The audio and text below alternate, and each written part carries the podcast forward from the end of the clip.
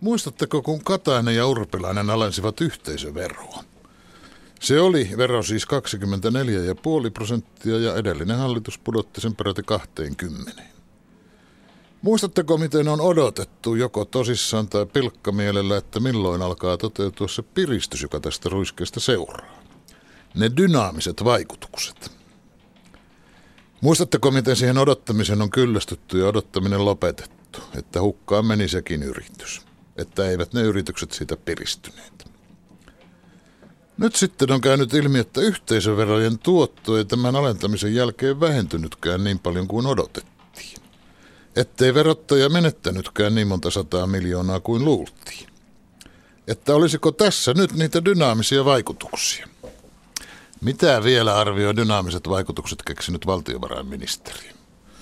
Silloin kun veroja alennettiin, mainostettiin, että sitten alennettujen verojen aikaan – sitten työpaikat lisääntyvät ja yritykset alkavat investoida. Eivät ole lisääntyneet, eivätkä alkaneet. Alennus on valunut osinkoihin. Sitä paitsi viime vuodelta on kertynyt yhteisöveroja yllättävän paljon sen takia, että yritykset ehtivät jättää toissa vuoden voittonsa näyttämättä ja siirtää ne viime vuodelle, kun se oli jo tämän alemman verokannan aikaa että näin dynaaminen oli vaikutus, siirtyt vuodesta toiseen. Mutta ehkä piristystä kuitenkin näkyy. Näkyy jo loppukesästä. Kone Cranes, nostolaitevalmistaja Hyvinkäältä, ja sen yhdysvaltalainen kilpailija Terex Westboatista, Connecticutista, Yhdysvalloista ilmoittivat yhdistyvänsä. Syntyy miljardiyritys, monen miljardin yritys.